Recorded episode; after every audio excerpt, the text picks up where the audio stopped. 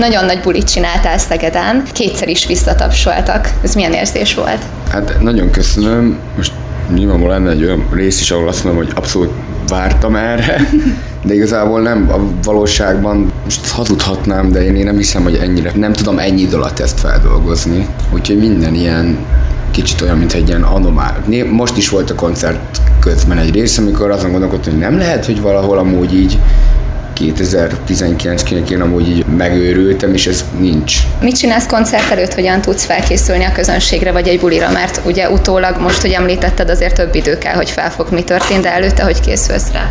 teljes abszinencia, és előtte igazából már igazából nem akarok beszélni senkivel, csak így a fejemben ilyen képeket látok, hogy ahogy felmegyek, hogy így próbálom manifestálni azt, hogy, hogy kb. Mi, mi az, amit én látok mondjuk egy óra múlva magamból. Meg nagyon fontos nekem, hogy mászkáljak körbe-körbe. Most ez kívülről lehet, hogy hülyén és hülyeségnek tűnik, de nekem valahogy a gondolataimat ilyen jó irányba tereli, hogyha testem is mozog. Úgy érzed, életed végéig tudnád ezt csinálni, amit most? Nem, egyáltalán nem. A művészet részét, az alkotás részét úgy érzem, hogy igen, és hogy az számomra az élethez való kapcsolódásnak egy olyan formája, amiben részemről van öngondoskodás, mert én ezt szeretem csinálni.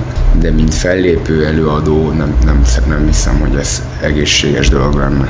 Hogyan írsz szöveget? Előbb a szöveg születik meg, és utána hozzá a zene, vagy fordítva?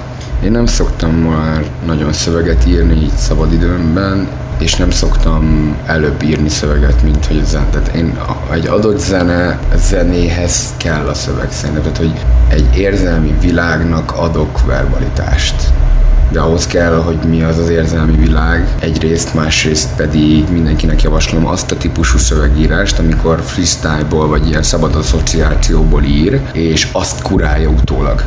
Tehát abból, ha talál valami értékeset, az ilyen első zsigeri gondolatok, stb., azok, azok általában működnek másnál is. Uh-huh. Jobban, mint ez a faltófalig megírni, és akkor utána elreppelni és beleerőszakolni a dobozba, a kocka részébe a dedoka édert. Oké, okay, ez a jó tanácsom.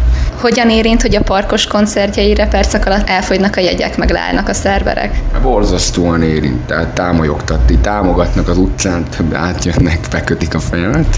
Figyelj, igazából nem tudom, hát jól érint anyagilag, lelkileg, szellemileg minden szempontból, de egy nagy nyomást is ró az emberre, mert, mert szeretné, hogyha az emberek úgy éreznék, mikor hazamennek, hogy megérte elkölteni ezt a pénzt. Hogyan tudod kezelni a sikert ebből kifolyólag? A siker szerintem egy, egy nagyon tiszta tükör, amiben ha egy picit így csak így hunyorítasz, vagy, vagy valahogy így elhúzod a tekinteted, akkor viszont azonnal megbüntet. Szerintem a sikerben sokat lehet tanulni magadról, de ha hazudsz magadnak, akkor be fog darálni. Hogyan telik egy átlagos napot, ha egyáltalán van ilyen? Nagyban függ attól, hogy szezon, turnészezon van-e vagy nincs. Ha turnészezon van, akkor ilyen dél körül kelek, de valószínűleg ez már annak a következmény, hogy ötkor aludtam el. A nap első felébe próbálok minden kímélőbb dolgokat csinálni, vagy így amit otthon így lehet, de hát igazából tehát egy mosás berakásán kívül nagyon hosszabb, tehát egy, egy felmosás vagy egy porszívózáshoz azért már egy hónapos készülések vannak mentálisan, komoly,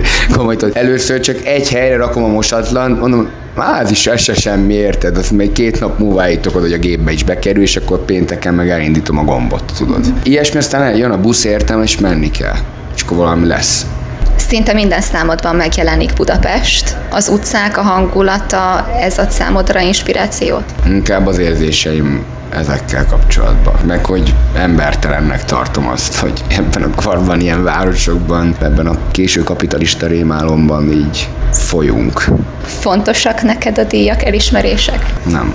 Arra fontos, hogy büszkévé teszek olyan embereket, akiknek fontos anyukám számára ez egy lefordítható dolog. Csak azt hozom, mit az éj a lelkemre tetovált. A repereknek általában van tetoválása, bár ez elég sztereotíp. Neked van? Nekem nincs. Most egyelőre nincs ilyen pillanat, hogy legyen. És mennyi áldozattal jár az, hogy MC lehet? Sokkal. A Pulzár című kisfilmben is szerepeltél. Hogyan kaptál benne szerepet? Hát ez egy abszolút saját művészeti projektje volt Miki 357 rendezőnek, neki meg volt ez a, gyakorlatilag ez egy ilyen rockopera a platform, és a rockoperán keresztül egy, egy elég absztrakt elvont filmnyelvet használ szerintem, meg nyilván ebben nagyon nagy adag trash is van, és mivel együtt dolgoztunk más projektekbe, én is, tehát ő jött az én projektembe, én is elmentem az övébe, és követtem a forgatókönyvet, meg a instrukciókat gyakorlatilag. És van hasonló filmes szerep, vagy? Igazából színházban játszottam idén, két hetet készültem egy vizsgaszíndarabra Marosvásárhelyen, a Színház Egyetemen. Ott egy olyan karakterre készültem fel két hét alatt, aki a végén öngyilkos lesz, és mindenki profi volt, csak én nem, de nagyon kedvesek voltak velem, vagy szupportívak, tényleg ilyen napi, napi 8-10 órákat azért nyomtuk, próbát. Engem nagyon megvisel egy másik karakterbe áthelyezkedni, mert adott esetben, mint a pulzárnál, vagy itt ennél a, a Csehov darabnál, a Sirály volt egyébként, ezek a szereplők úgy érzem, hogy olyan lelki helyeken vannak, ahol én már nem voltam ott, és hogy úgy nem, nem az lett, ahogy ők döntöttek, és nagyon megvisel. Szóval ha, ha, ha ilyesmi más dologban mennék részt, inkább rendeznék.